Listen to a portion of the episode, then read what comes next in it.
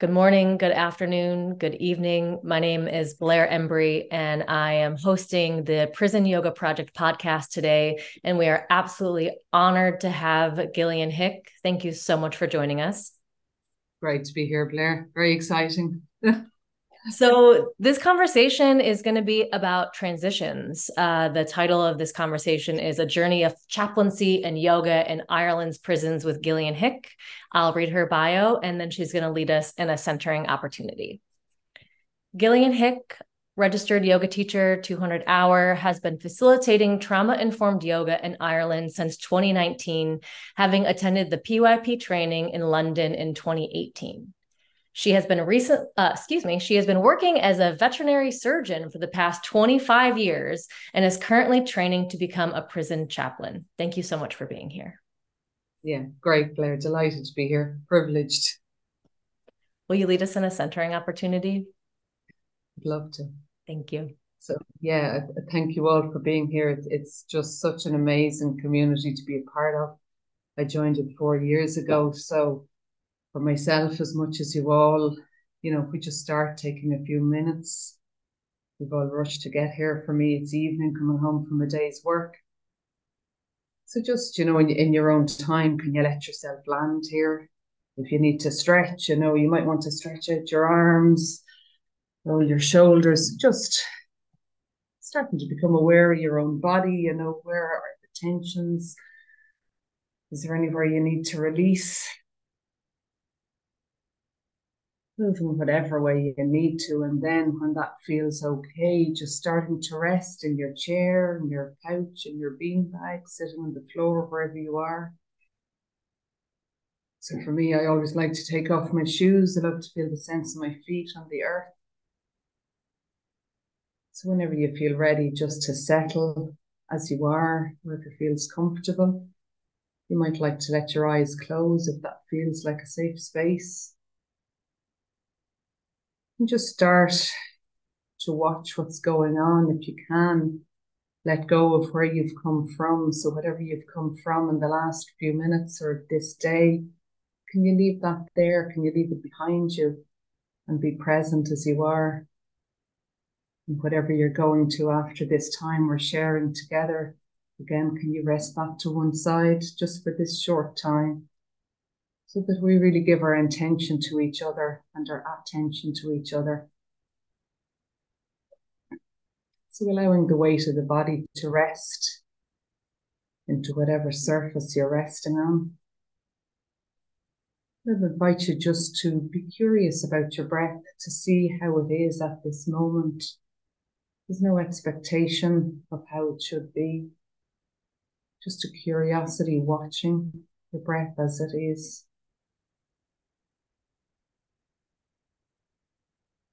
Maybe if you like to bring your attention to the exhale. So depending on how you're seated as you exhale, can you allow the weight of the body drop? Either into your seated position or the soles of the feet. So with each exhale, can you let the weight of the body drop?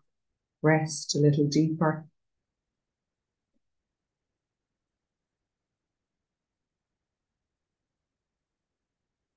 And is there anywhere you can allow that breath to be more complete? So, really releasing everything. Anything that it feels all okay to release, can you really release that with each exhale? So, the breath just starts to slow without forcing it, just allowing it with that watchful presence, letting the breath release. And then at the end of the exhale, can you notice the pause? So instead of rushing on to the next breath, can you make space for that pause? Just a little invitation, quietness, no rush to move on.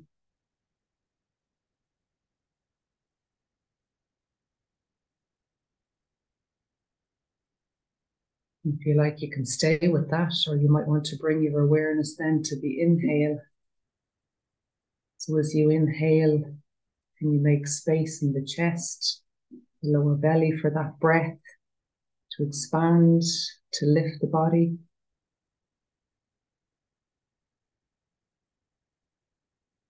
And is there any way without forcing it, can you allow space for the invitation for that breath to become a little bit more complete. It's like a gentle invitation just to invite space into the body. Just a gentle expansion.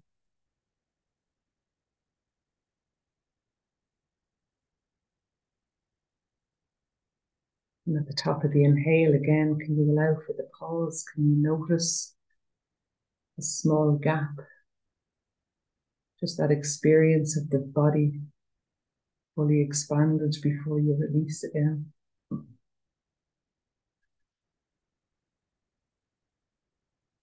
Who's noticing anywhere in the body there is tension or tightness? With the exhale, can you release? With the inhale, can you invite space? And if you can't, if there's an area of tension, you need to just be aware, just to notice, bring your curiosity to it. Be aware that it's there without judgment.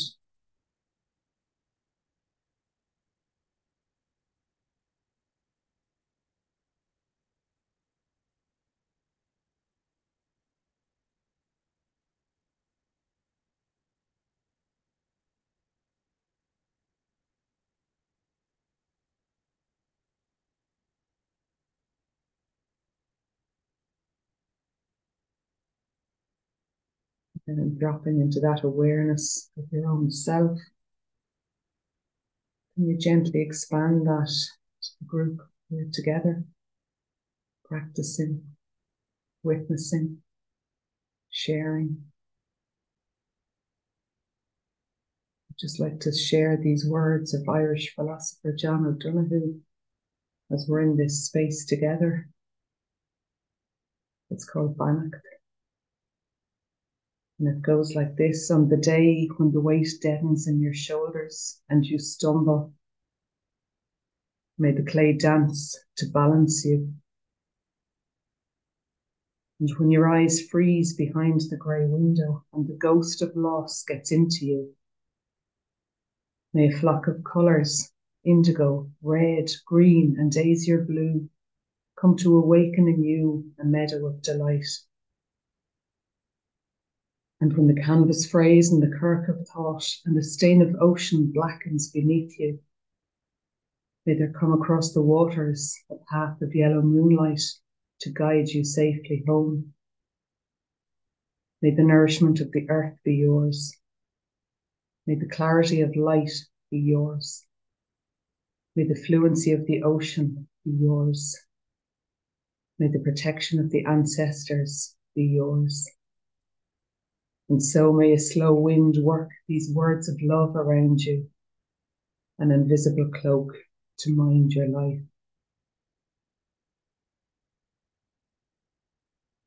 Just an Irish blessing to this group of people. We are conscious of the presence we bring, the suffering we witness, the transformation we try to hold space for and being aware of the need for our own protection in that space so we can be at our best for those we serve.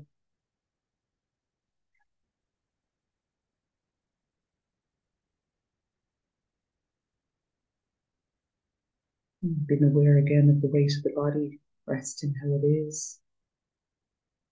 And in your own time, letting the eyes open, coming back to the space making contact with those around us, and just that felt sense of who we are and what we do in this space.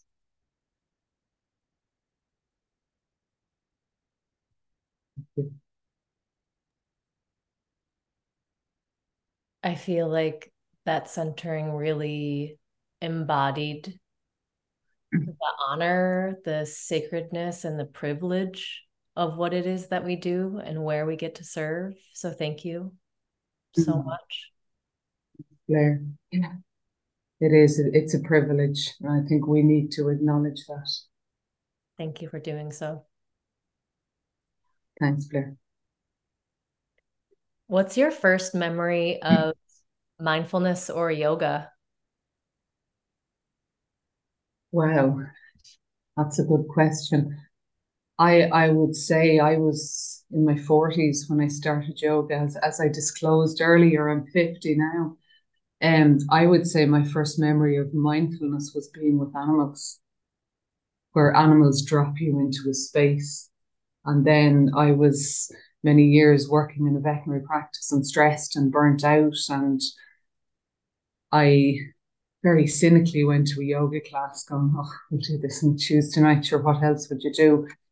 And I, I went through a few different classes, and then I came to a class where I found my own teacher, a very amazing guy, Anthony Carney's fabulous Irish teacher. And I remember dropping into a space, it was an Ashtanga practice, which I loved passionately for 10 years. I couldn't get enough of it. And it was like the busyness of the Ashtanga movement. It I, I I'm I'm an addict. As I say to the guys in prison, like the only difference between me and them is my addiction is socially acceptable. I'm a workaholic, I'm a doer, I'm a maker, you know. So I have that need to be always, or I had, I'm not so bad now, to be always doing. So Ashtanga was great for me because you were always doing. And somehow in the doing and the movement and that, the yoga, the real experience snuck up on me. So I came to that space of, you know, within a class over afterwards going, wow, what happened? And I, I couldn't name it, I couldn't verbalize it, but I just kept going back. And people would go, wow, aren't you amazing? You practice seven days a week. And I was going, no, I can't survive without it. So I became the yoga addict, actually. so, in a way, that was a healthy addiction. I transferred a work addiction to a yoga addiction. And then over time, the addiction to the movement slowed, and now it's the addictions to the sitting, to the silence, to the witnessing, to the presence, that much calmer, much quieter, much less focus on doing, much more a sense of being. So it, it took me maybe 15 years of regular practice. So now I, I don't do a lot of asana practice but I never finish a day without sitting. And that could be for five minutes, that could be for an hour, that could be for two hours. So I, I think that's the real experience of yoga is that sense of a presence of yourself and that stillness that just blew me away. I always love hearing our stories of how we found this work and how we got into mm-hmm. it as well. And I think that's so many of our stories is that we come in with a struggle or that our practice mirrors to us you know our addiction or our busyness or whatever it is. And then our practice also holds us as we transform and shift too.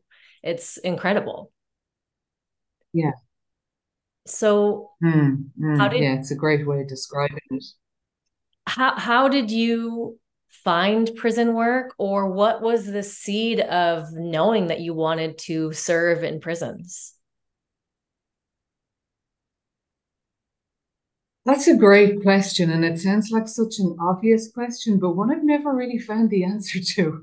I, I do remember distinctly in one practice where I was doing Trikonasana in a group of people, and the teacher came by, and as he came by, he just gave a tiny little adjustment, and that sense of space and I remember just in that moment going, wow, this could change lives in prison. But I had no background in prison, no experience in prison. So I don't know where that came from. I wish I did. And it was just that sense. So I had a very busy life. Like I was running veterinary practice, I had three kids. I didn't need another job to do, but I just got this into my head. And I'm, I'm an addict. If I go after something, I would keep at it. I don't know whether that's a, a good or a bad thing. So over the years, as the practice deepened, I you know started to pursue training, but 100% with the intention to teach in a prison. I never had any interest in teaching anywhere else. Um, I did meet in a, a, local church group. There was, I don't know whether people on this side of the continent know two amazing heroes. There's a Father Peter McVerry and a Sister Imelda Wickham they are the heroes of prison work. They're a, a, priest and a chaplain who held the space for prison work and homeless and addiction. And they came to give a talk in our local parish. And I remember going, oh God, church meeting, and I'll be the youngest one here. I, I better go, show up. And I remember sitting and crying solidly for the whole 40 minutes because how they spoke, their their depth of witnessing and love of the people they served and their commitment and their their addiction, their passion to the work they did was powerful. And there was a cup of tea afterwards. And again, I was going, oh, to just do a bunk, you know, but I said, no, I better go and sit down. And this sister Imelda Wickham sat beside me. And I was, I was completely humbled. I could hardly speak to her. And I remember saying to her, well, I'd love to teach yoga in prison. She said, oh, sure, come on in tomorrow. The lads would be delighted to have you. But I so regret, well, in maybe not, but you know, I could have gone in the door that day, but I was only a couple of years practicing. I had no training. And I said, Oh, I come back, and I tried to organize other people to go in, and they didn't want to know about it. But ironically, now today, I spent the day sitting in Sister Mel- Melda Wickham's desk. She has now retired, but her name is still on her desk. So now I'm sitting in her desk as a prison chaplain. and she's in her 80s now, but she's still perfectly connected with the prison.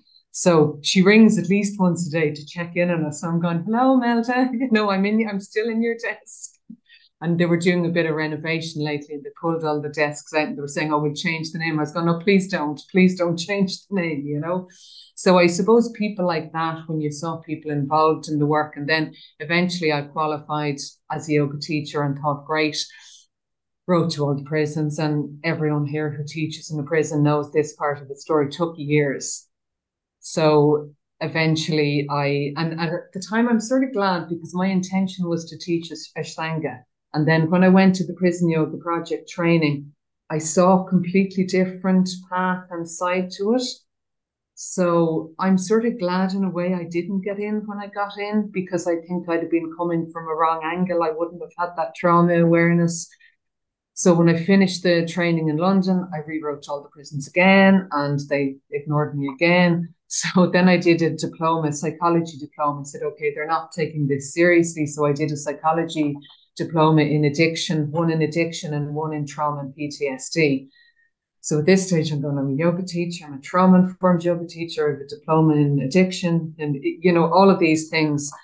But then eventually it was through a connection with the chaplain uh, there was an open day in an open prison, and I bullied somebody into who was involved to talking to the chaplain, and they came back with a phone number, and I went, "Oh, great!" And that's where the whole thing opened up. So I met with the chaplain there, and she said, "Great, come on in," and then. I started that just doing a workshop, and when I look back the workshop, it, was, it was amazing. It was abs- It was that sense of oh wow, I'm actually standing in a prison with twelve men teaching yoga. It was powerful. And and you know, for, from then it progressed. It wasn't straightforward, but just kept showing up.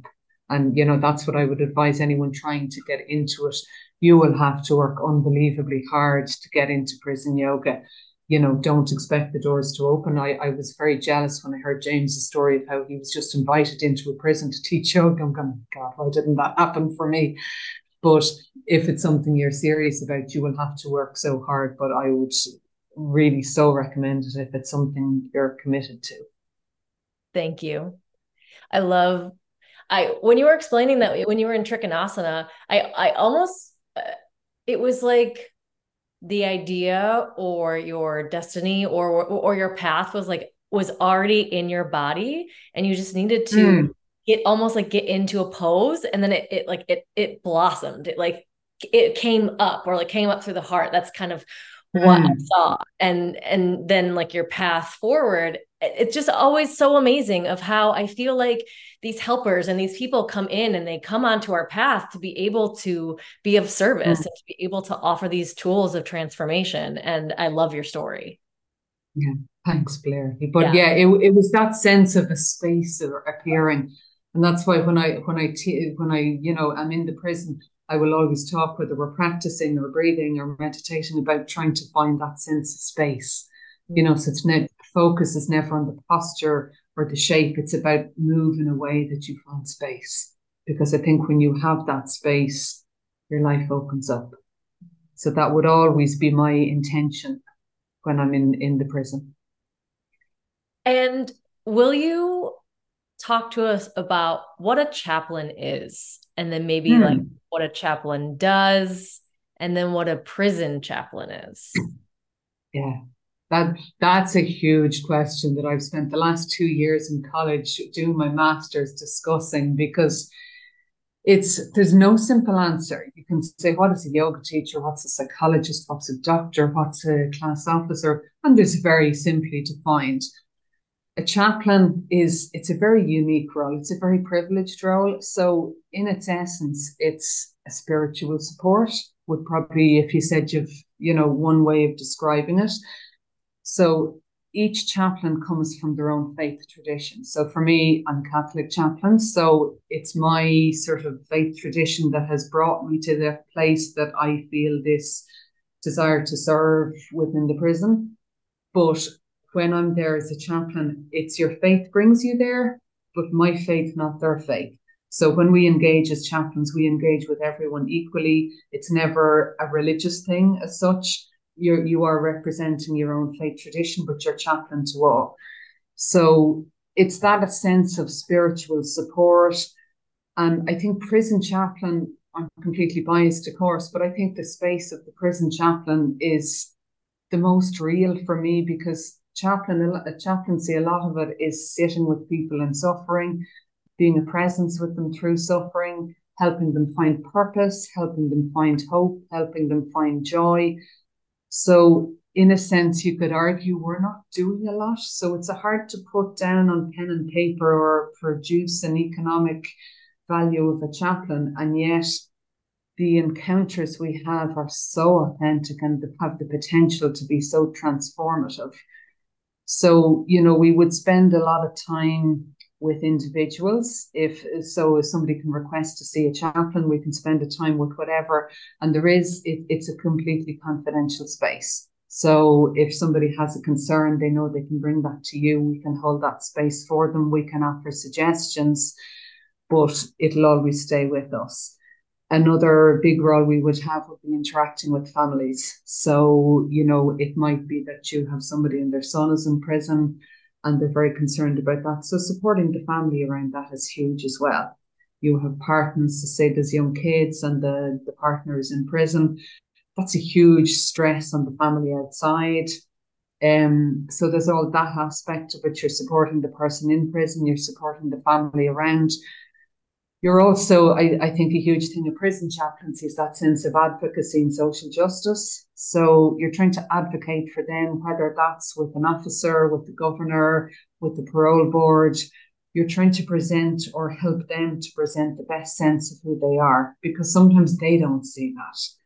They get into this sense of I'm worthless, I can do nothing. So our job is to recognize in them, you know, they're you know, from my context, I can say they're divine made in the image of God because each person comes to me in that context and it's there, it's in every one of them.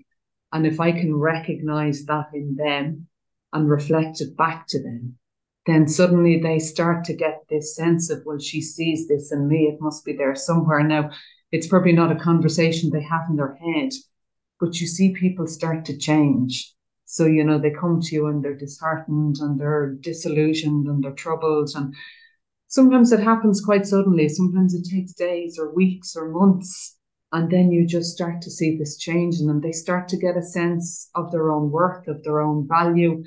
And then how they interact with each other starts to change as well. So, you know, from my own tradition, you know, the, the greatest commandment is love the Lord your God and love your neighbor as yourself.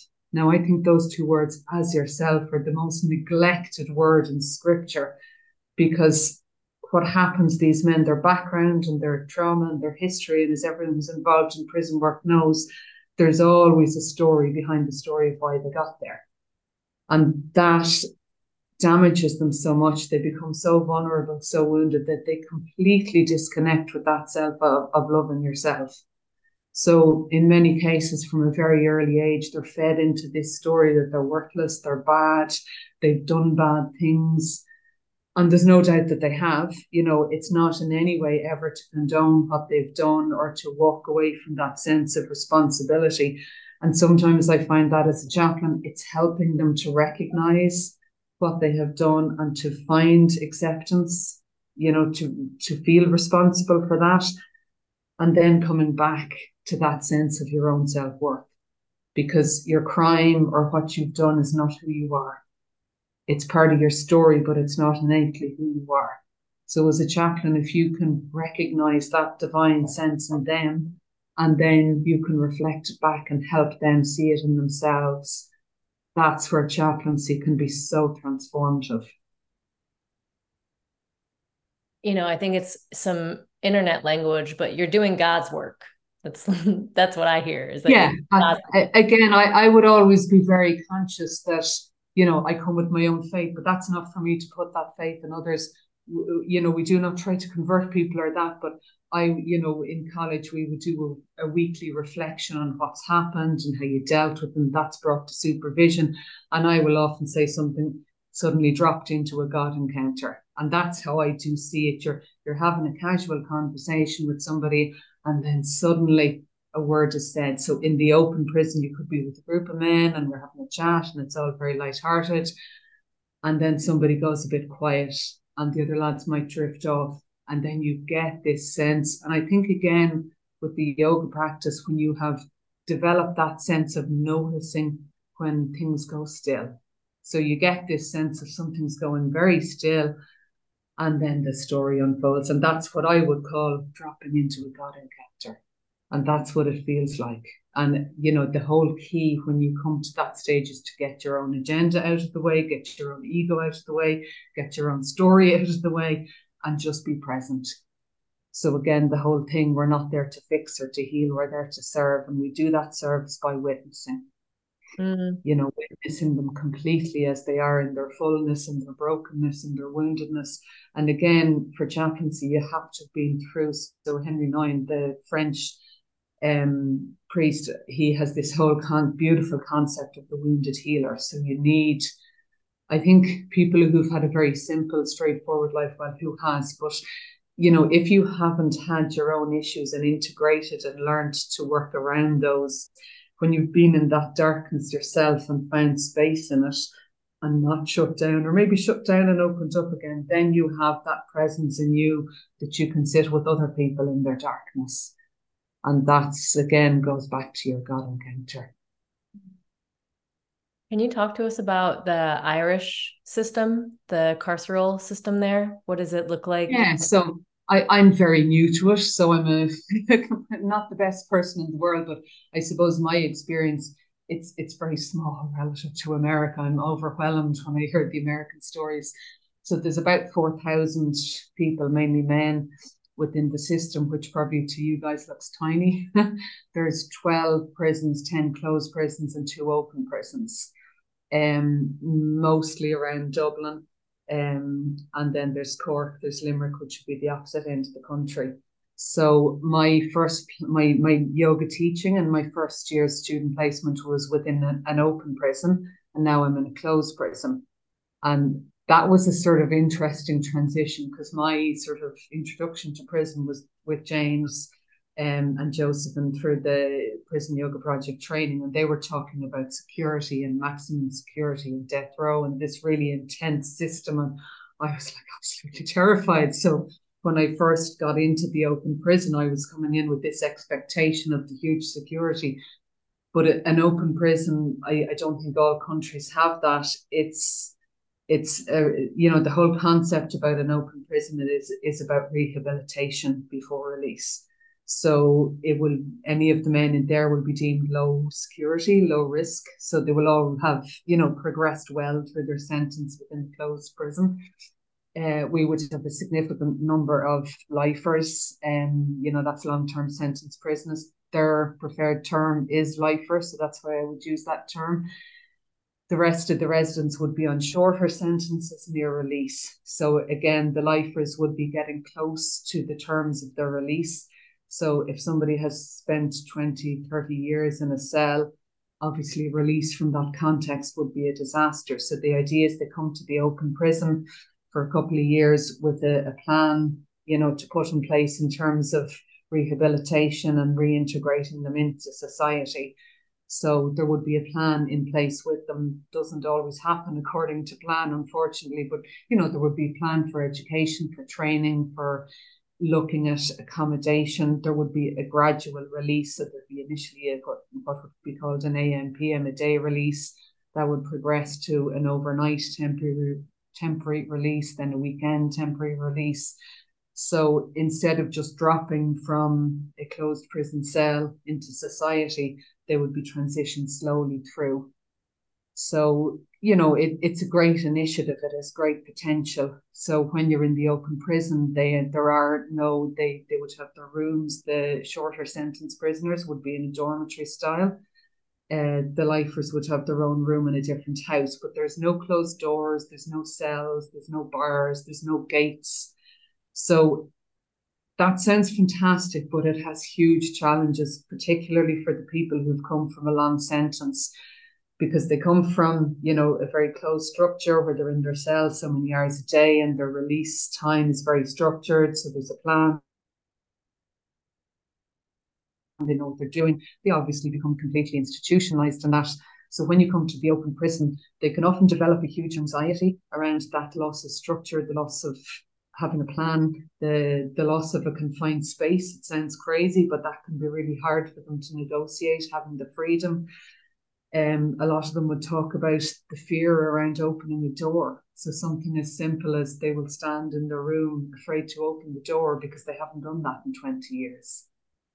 And you know, stories like that I think really made me realize like, wow, these people are so vulnerable that they actually led me to this huge imposter syndrome because I was going, who am I to be trying to be with them, you know? And I often say it to them, particularly the more long term sentence guys, that, okay, I'm going to college, I'm doing a master's, but they're my teachers because they have that very unique experience that you can't learn in a book or a lecture. So it's really their experience informs what I do and how I interact.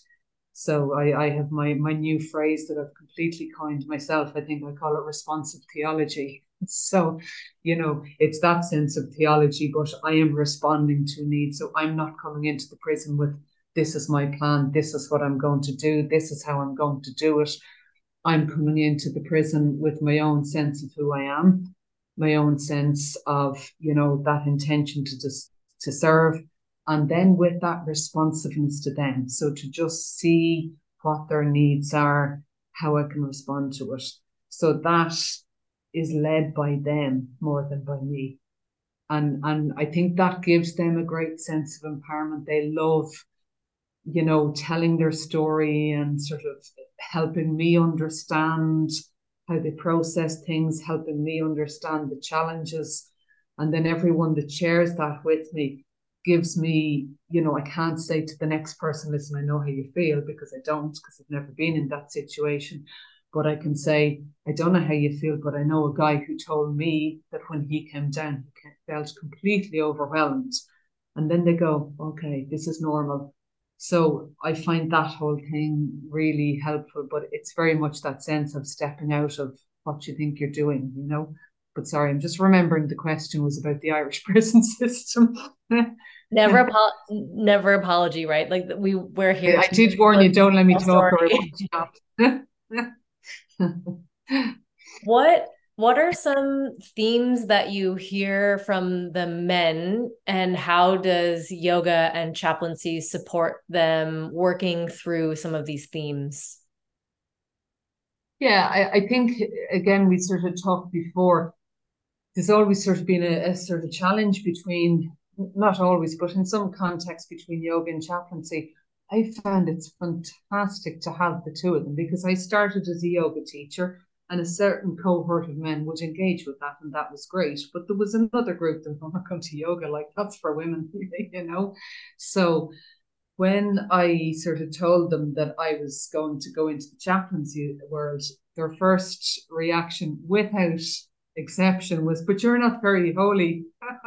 I'm going thanks lads. No no judgment you know so they say i'm not very holy which i personally take as a compliment but when I started as a chaplain, the guys who engaged with me in yoga were like a little bit sort of wary of us, going, "Oh, she's not who we thought she was." But a different set of people would engage with you. So what I found now, they've it took them a while. Some would see me as the yoga teacher, some would see me as the chaplain. And then it settled. Then they sort of went, oh no, she's actually just Gillian. That's fine. But you will certainly, with the two roles, you will just engage with different people. And the essence of both is doing a very similar job. You know, it's it's about finding your own self and finding balance in yourself finding a way to hold yourself in a space that's healing. Um, so, you know, the men in prison, the, the stories are horrific. Uh, again, that whole sense of every person has a story of why they came. So some of them won't be able to verbalize that story or discuss it or acknowledge it or express it. So they might come to yoga and they might find through the movement, through the breath, through the bit of stillness, they'll say, wow, I don't know why, but like I actually feel good after that. Now they can't put words in that. One of them, he came up one night and he said, "You know, it's Thursday night's my favorite. It's my favorite hour of the week." And I said, "Yeah, mine too, actually." but others then wouldn't engage in that sort of body breath work, but they will want to come and tell their story. So they will sit with me in the chaplain's office for an hour, not straight away, but when they get to know you, they see you around. I think because I'm there two days a week, one day as a chaplain, one day as a yoga teacher, you're a more familiar presence. So, you know, one of them said, Oh, sure, you're, you're just part of the furniture now. So to me, that was a big win. If I'm part of the furniture, they're okay with me. Um, so that I suppose you're, you're able to meet them from different angles. So the problems they bring, whether they express them through body work or through conversation, and um, you know we would have some opportunities. So like this month is you know we traditionally remember people who have died in november so we had a service for that. I will do a winter solstice meditation um 21st of december because different people will like that last year we had a service of reconciliation so we had a catholic priest i led the circle with a catholic priest we did a little bit of meditation a little bit of writing down a little bit of burning intentions. So you just try to meet people from different angles. So again, it's never about my agenda. It's trying to open up the space and open up the circle for them. Um, and again, being a chaplain, like when I started, I'd, I'd been there as a yoga teacher for a few years. So I knew a little small area of the prison. I knew the men. I knew a couple of officers that were on that night. When I started as a chaplain, then I was involved in like weekly multi- multidisciplinary meetings. And to be honest, that was terrifying initially because I, I almost felt like I'd betrayed them because it was going suddenly they're looking at her in this meeting and they were going, What's she doing with them? You know. But that was amazing for me because I got to see how that multidisciplinary team works and actually the tremendous the work they do. I was really pleasantly surprised. To me, multidisciplinary was about getting in trouble, and it was such a naive, childish view I picked up from them. Really, it was quite funny in hindsight when I saw my reaction was their reaction.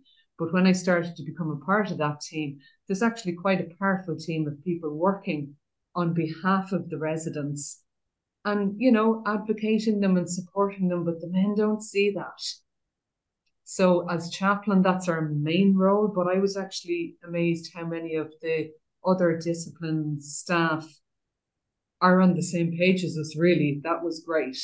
Now they sometimes can't express that as much because you know you have to be in charge and you have to be tough.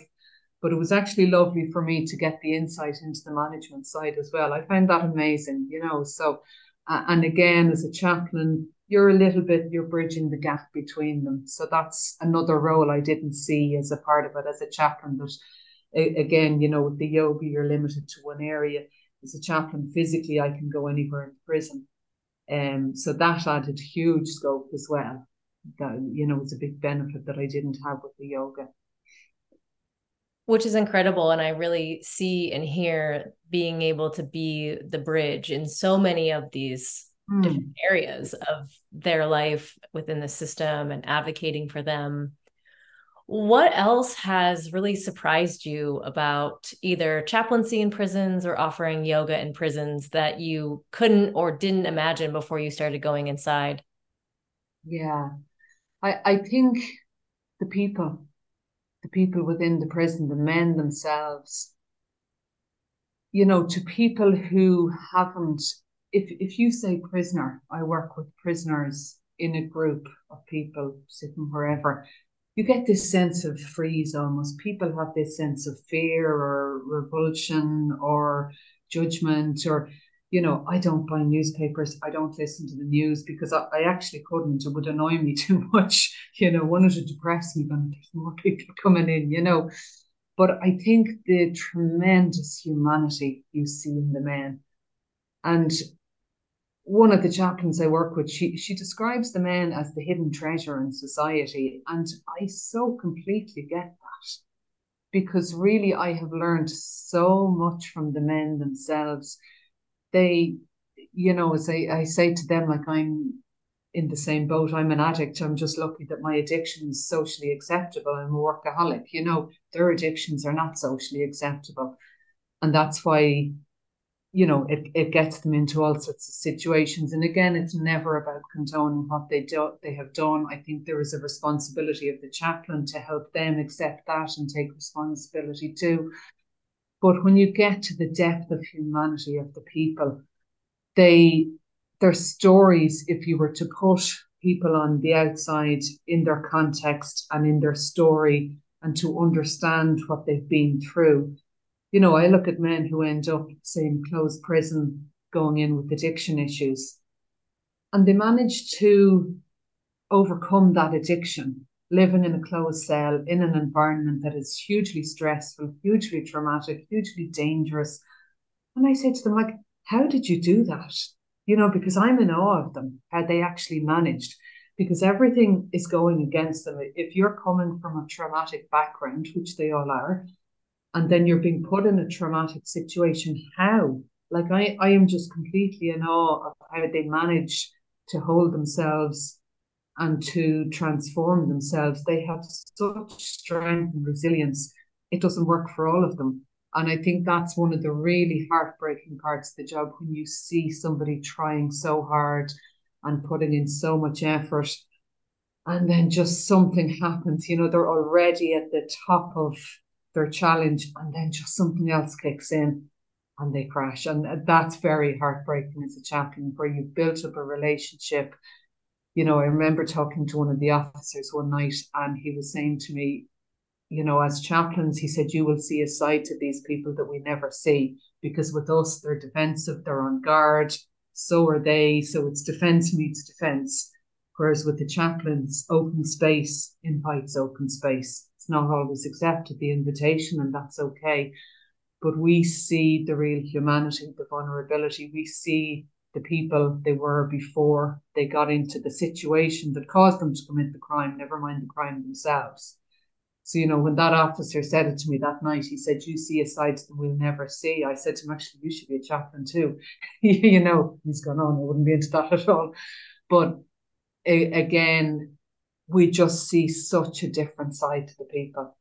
That's I, I never expected, you know, I thought I would be in there teaching yoga in these horribly challenging situations with people that were incredibly difficult to deal with, but actually it's not. I I mean they're just they they humble me every time. You know, there's never a day I leave the prison where somebody hasn't really touched me and I've gone, wow, you know, back to that God encounter. You know, they have taught me something you know, I see men who've been through challenges that I know I wouldn't have survived. Um, you will hear stories where things that never came up in court, things that could have reversed their sentence, but they were either too ashamed or they were protecting somebody, and they may never never have told anyone. You know, and you sit with that going, wow. You know, and they will never disclose that to people or for for whatever reason. Sometimes they will tell you why, sometimes they won't. But you know, it, it's very humbling. There's again, I, I just go back to the depth of humanity that you meet. If you want really deep, authentic human encounter, go to prison. And the, the Ars Yoga class was a great introduction, but the chaplaincy really just brings you to the next level with it. it. It's like the spiral. I love the symbol of the spiral you know, you go to the same place but deeper and deeper and deeper. Are there any issues that feel very specific to Ireland? Um, is there a lot of substance use or abuse? Um, what what um, what do you see that people are struggling with inside? I'd imagine substance abuse is is worldwide. I would imagine. Um, yeah, it, it's in the Irish prisons for sure. It's a huge challenge. It's probably the biggest challenge particularly maybe for younger people coming in that don't have addictions coming in. It's so hard for them to avoid getting into addiction while they're in prison. And that is just heartbreaking, I think. Um, that somebody would come in from whatever level of crime and then they would go out with addiction. And, you know, I, I would always say to people when they're coming in, say with a short sentence, a young person with a short sentence, I would say to them, like, in a year's time, you could be out of here and putting this memory behind you and you're young enough that you'll move on and that this will just become a little blip in your history. Or in 10 years' time, you could be still sitting here. And the difference in those choices is getting into addiction. Because, you know, you're young, you're vulnerable, you're lonely, you're angry, you're stressed, you're anxious, you're not sleeping. Somebody in the next landing offers you something. It seems like a no brainer. So again, I think as a chaplain, sometimes you can really have those hard conversations and really try to make them realize the consequences.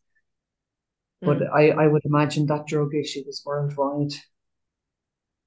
I, I agree. I think so too.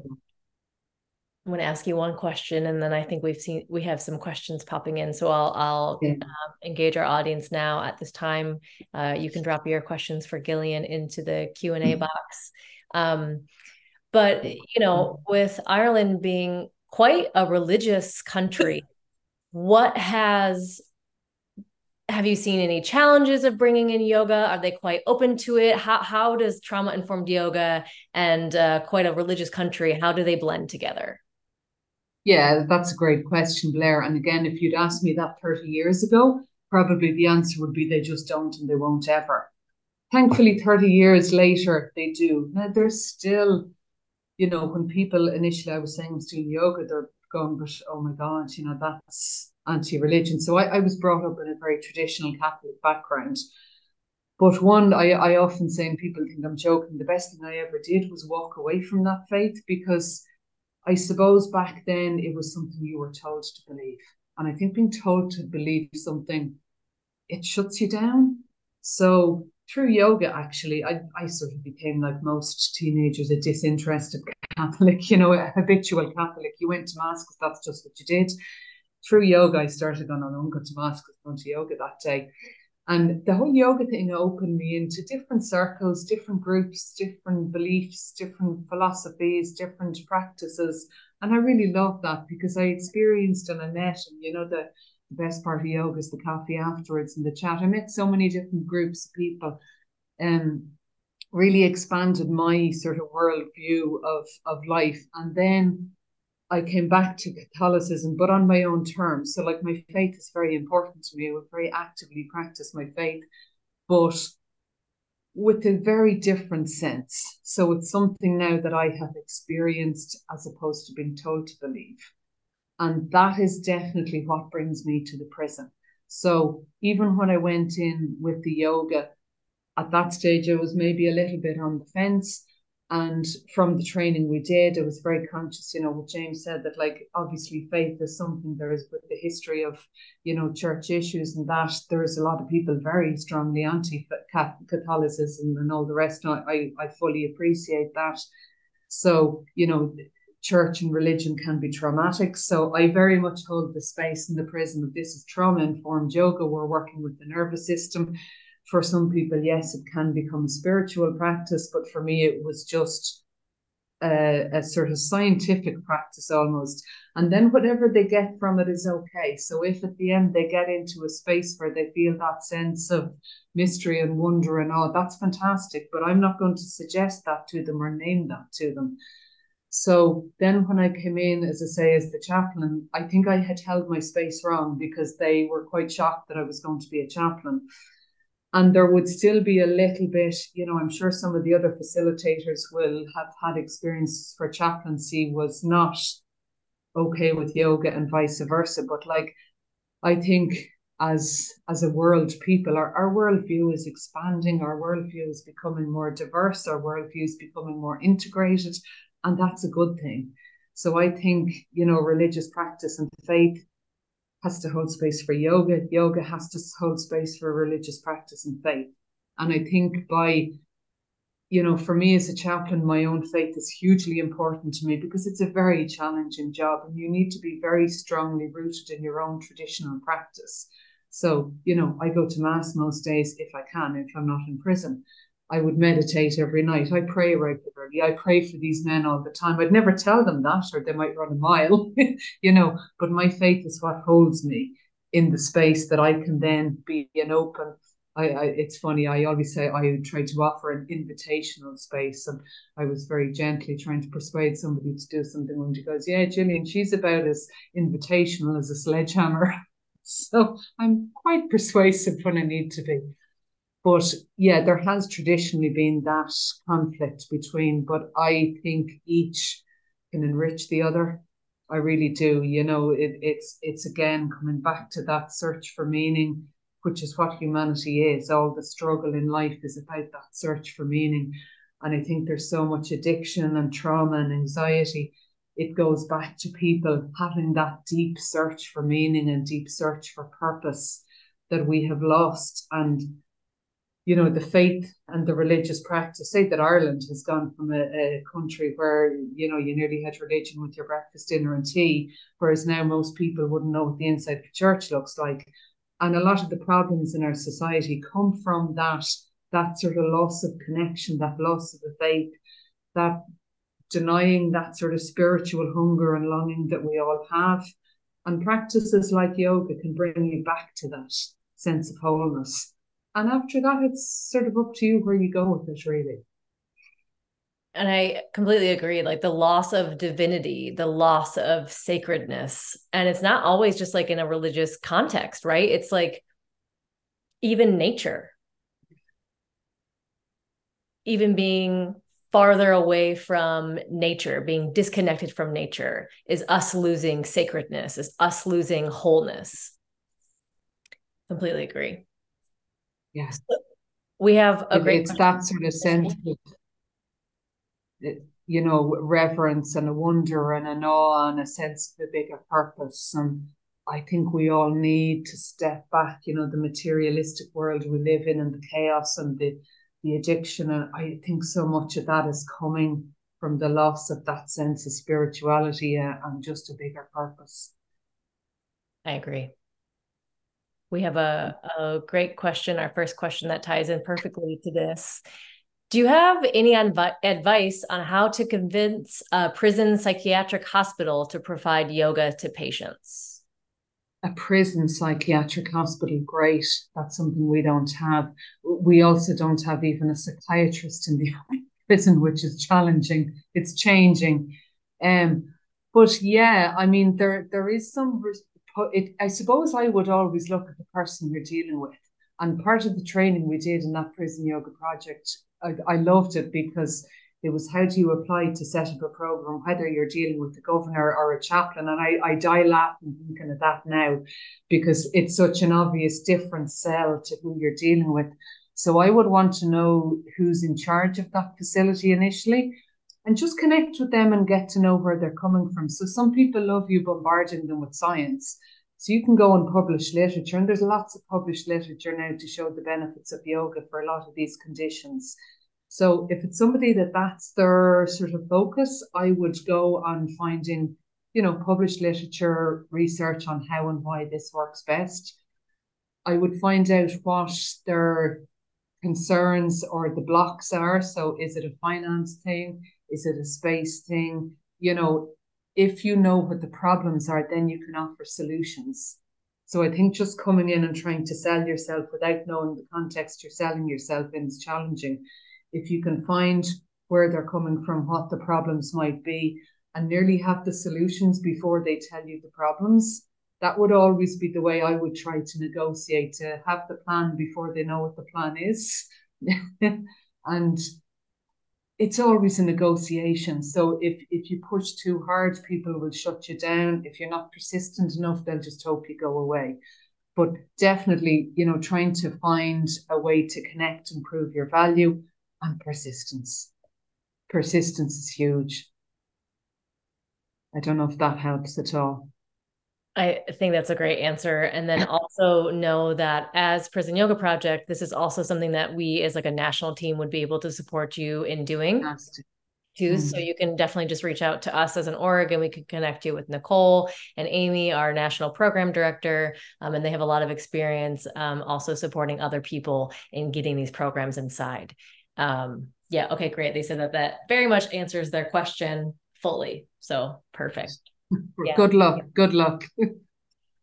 what advice would you give to facilitators and practitioners going inside uh, who are witnessing a lot of suffering? How do you support yourself um, and have self care? I know that your faith is really integral to this, mm-hmm. um, but any uh, specific advice for um, navigating the really turbulent internal space that we might be experiencing and really the the paradox of our work as well yeah yeah that that's a great question and you know something that's very key to teaching yoga and to chaplaincy because you're choosing to go into this very intense very heightened emotion and I, I suppose the advice I would give would be to go gently. So don't get stuck into teaching five classes a week. Like if you could go in with somebody else who's already facilitating, that would be great if that is an option. If that's not an option, which it wasn't for me, you know, you need to sort of have your own support network, whether that's of yoga teachers or friends or people that you're just on a similar level with, because there's a huge thing about confidentiality in prison. So, like, I come home from prison and I will never discuss what I did in the day ever but you do need to have a group of people you can have that safe space with. So, like in chaplaincy, we would have regular supervision where you bring things back to within that space. But I think just to go very gently to really, whatever practice holds you, whether that's meditation or asana practice or walking in the woods, to really spend as much, if not more, time on that and on a regular daily basis, to be very regularly checking in with yourself to watch yourself when you're in that space. So, you know, I've had experiences myself where something happened and I felt myself reacting and getting triggered. And to be aware, you know, my instinct initially was I must try harder. But the answer to that was I must walk away because you're dealing with very vulnerable people. And if you're bringing in your own issues, you can actually potentially be so much more damaging to them. So it's not even about you, it's about them too. You know, you need to be very safe and grounded and integrated. So I suppose just having that support, whether that's through Prison Yoga Project, who are fabulous at offering that, or your own personal support, and then your own practice, whatever that is, I think that needs to really ground you. I completely agree. And I think I feel like oftentimes we're protecting our partners and our family from what we see or what we witness, and we're not throwing hmm. our experiences onto them. But that can also be lonely. We do need to yeah. be in dialogue and we do need to be witnessed in this work because if not, it's going to just, it's almost like it piles up in us. Yeah. And it can feel overwhelming. You know, as I say, there's times you just got, there's so many people, you know, to say I don't read newspapers or look at social media because if I do, I just go, oh, not another one. Like who's coming in today, you know? And ju- just while you say that, there's a beautiful Emily Dickinson poem. You know, sometimes you go home and you go, have I made a difference or have I done anything? And I love the words of Emily Dickinson. I wrote it down in case I forgot it. If I can stop one heart from breaking, I shall not live in vain. If I can ease one one life the aching or cool one pain, or help one robin faint, one fainting robin unto his nest again, I shall not live in vain. So, you know, rather than going in thinking I'm going to change the world, I'm going to change the society, when I leave the prison on the way home or when I sit that night, I think, was there one person I made a difference? And I would challenge anyone who's been in the prison to go in and spend an hour there and not have changed something for one person. So I think in supporting yourself, you have to be very realistic. You know, what seems nothing to you could be so huge for them. So it's to be very realistic about your expectations of what you can do and then not to underestimate the value of what you do. So not to become overwhelmed by what just seems impossible.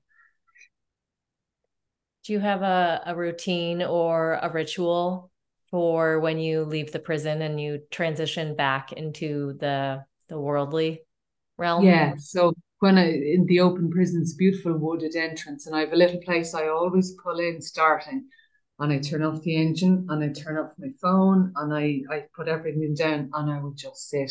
Now every now and again the officers pass by and they're going, What you doing there? You broken down? You're gonna don't mind, don't don't worry about it. And then again, when I leave, I tend when I come out of the closed prison, I check my phone first, which I probably shouldn't do. And then I turn it off again and I will sit. And it might only be for 10 minutes or for 15 minutes but I will just sit and, and let what's happened for the day integrate.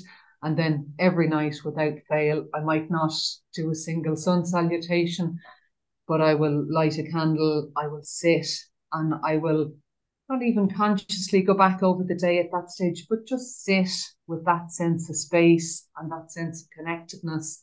And whatever comes, and you might find then that an interaction that you hardly noticed when it was happening suddenly hits you and you go, wow, that was huge. And and again, that's that God encounter. Where did that sometimes you're so busy on the landings that you don't even notice. But when you sit in that space afterwards, you go, wow, that was huge. So again, I would never go to bed at night without doing that because otherwise it sounds wrong when I say you're taking them to bed with you. So I never ever take them to bed with me. I that is my space where I I hand them back. So I start my morning with the prayer every morning, and I say, whatever comes today, whoever comes today, you know, give me strength, give me courage to deal with it. And before I go to bed, I take that time just to let what has happened, you know, just be integrated. And I say, they're yours again now. You know, I've done what I can. I don't know if it was good. I don't know if it was bad. It's really none of my business, but I'm handing them back to you. And that means then each day starts fresh. So you're not carrying somebody from one day to the next. And you can sleep at night usually. Not always. Sometimes they come back to you again. You, you try to give them back and it doesn't happen. But that's a me issue. That's me being too attached and thinking it's about me when it's not about me. So again, if if you're facilitating, you have to sort of really surrender to that sense of the bigger power. We're only one tiny little link in that person's life but also not to underestimate how valuable you can be as that link. It's beautiful. I really hear you incorporating balance into these rituals. Hmm. Yeah. I think it's survival. And and again, I want to be in the prison system for a long time. I don't want to burn out because if you're burnt out, you're you're more potentially dangerous. You know, if you're having a day, you go, I just don't want to go in here today, then you just shouldn't. You should walk away you know, because they're too vulnerable. They really are too vulnerable. They can't be taken on your issues as well as their own, whether you're aware of that or not, or they are. Thank you. It's important. Yeah. Speaking to mm-hmm. the diminishing public interest in spirituality, do you find people that are incarcerated in Ireland resisting engagement or practice of spiritual endeavors? Yeah, that's a great question, Jeff. Yeah, I, I find you sort of have to hijack them into it.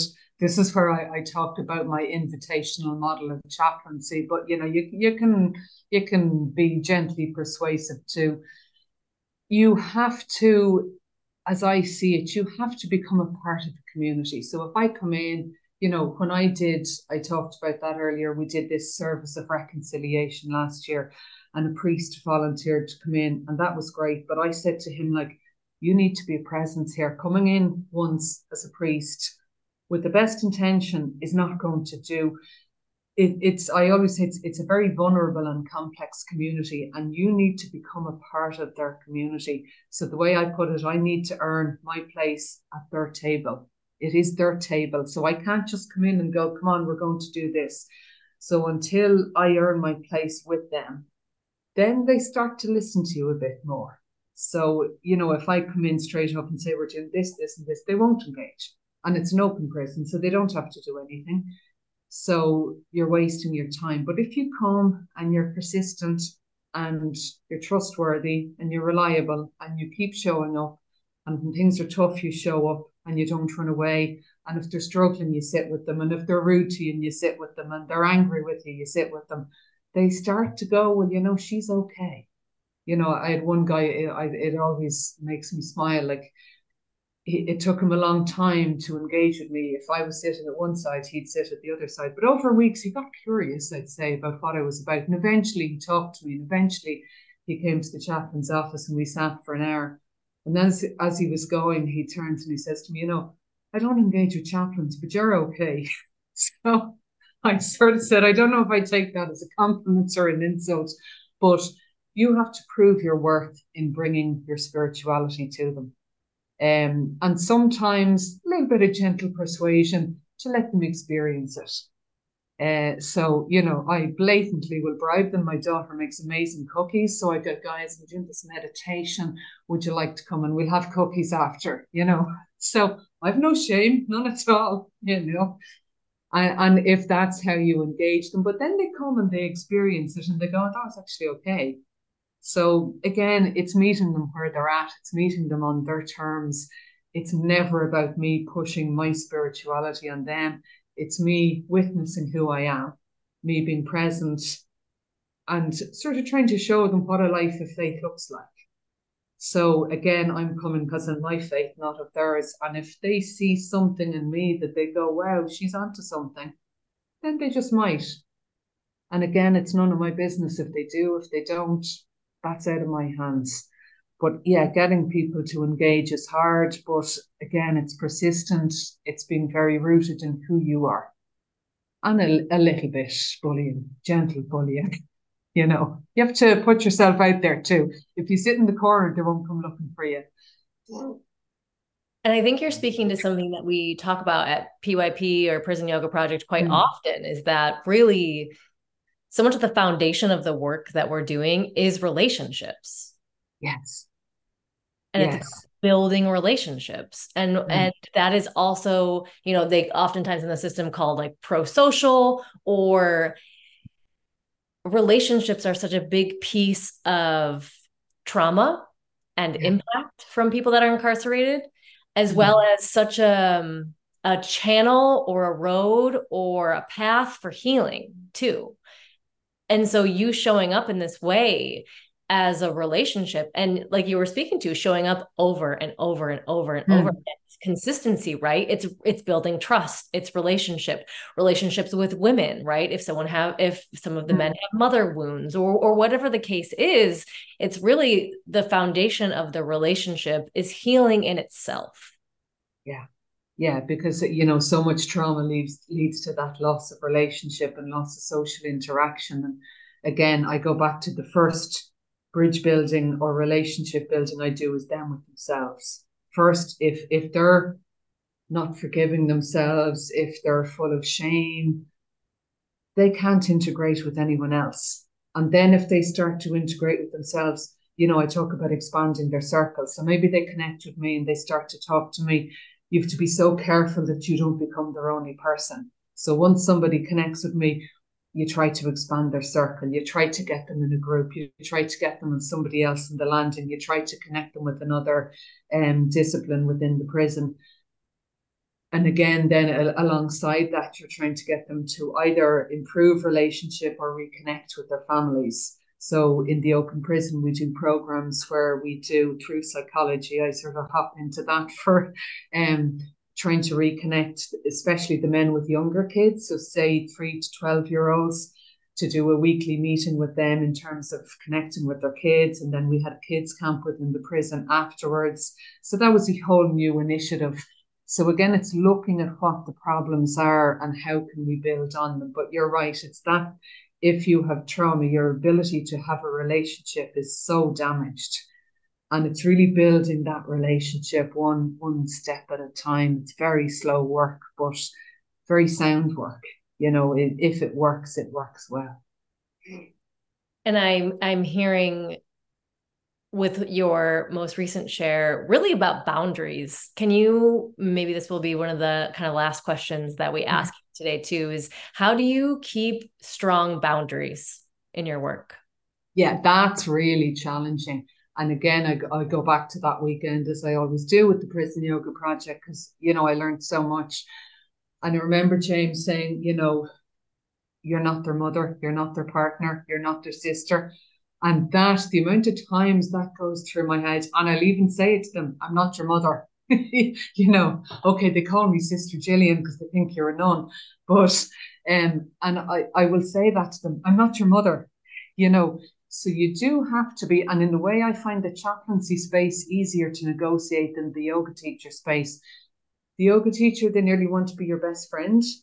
The chaplaincy, there's a little bit more, I, I don't know what it is it's just easier to maintain the boundary in a very healthy way.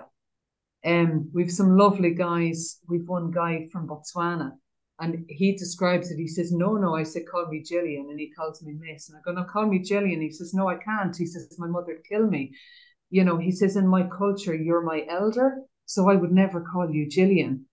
You know, and it, it's not because again everything we do is in community in a circle so it's not that you're higher than them but there is that little bit of differentiation that i think is useful and particularly again i remember james very strongly saying at that training that it is better for women to work with women and men to work with men because trauma and sexual abuse is a huge part and parcel of that and that is i would say probably not blatantly, but something I would hold the strongest boundaries around. So you have men in their 40s, 50s, 60s who've been in prison for decades and they are craving women's company.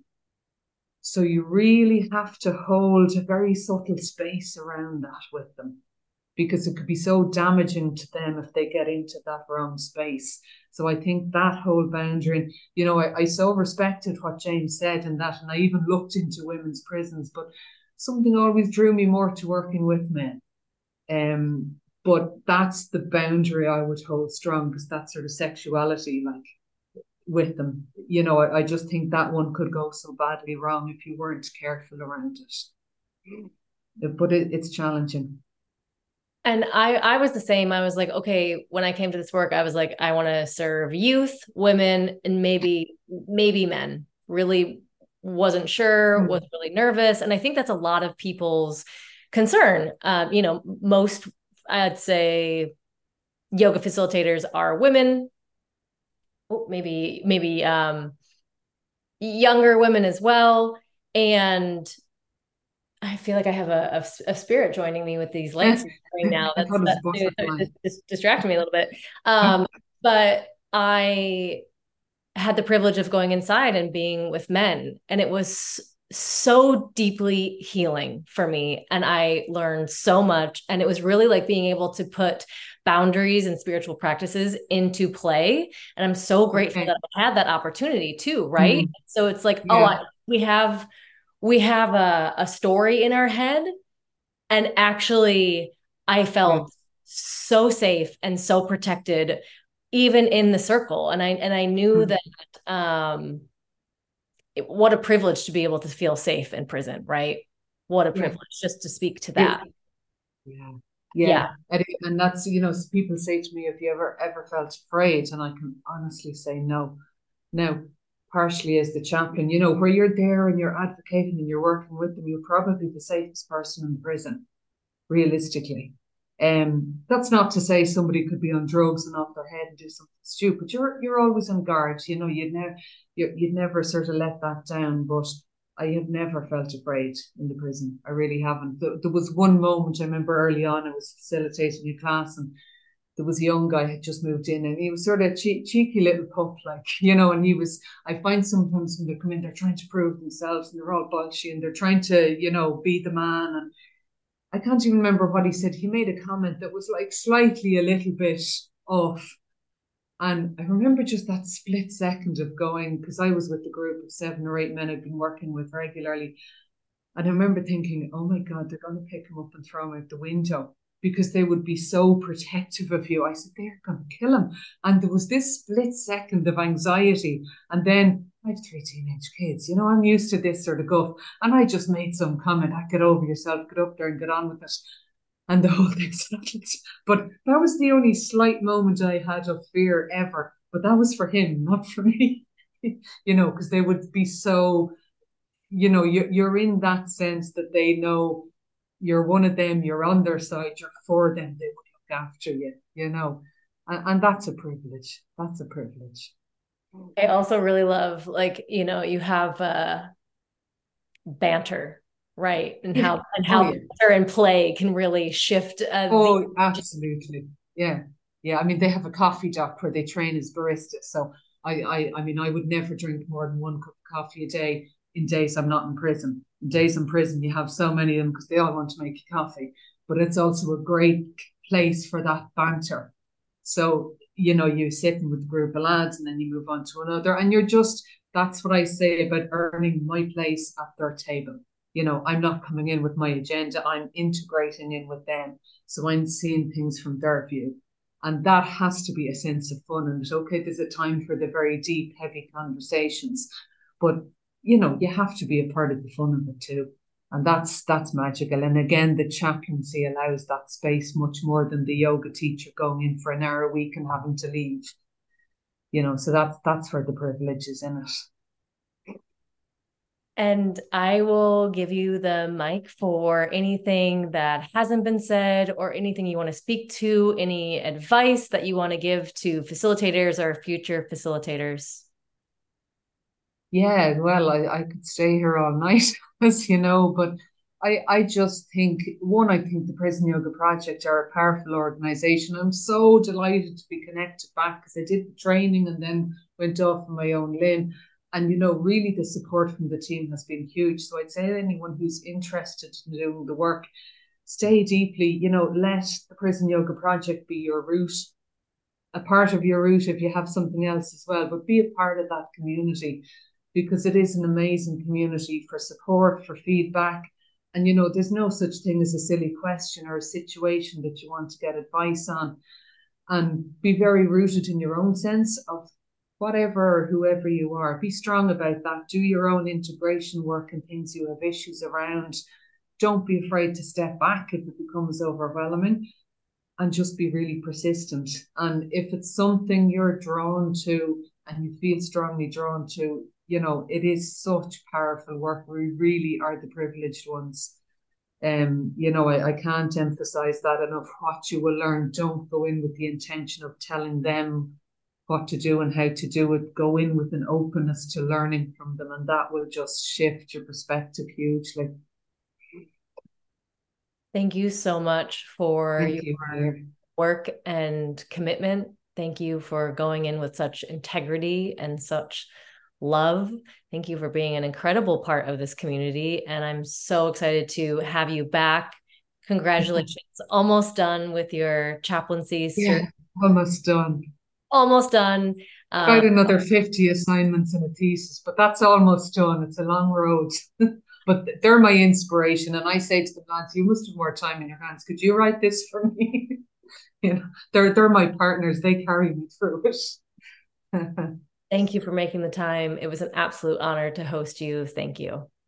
Claire, and thank you everyone for coming, for listening. It was it, it's a privilege. Fabulous.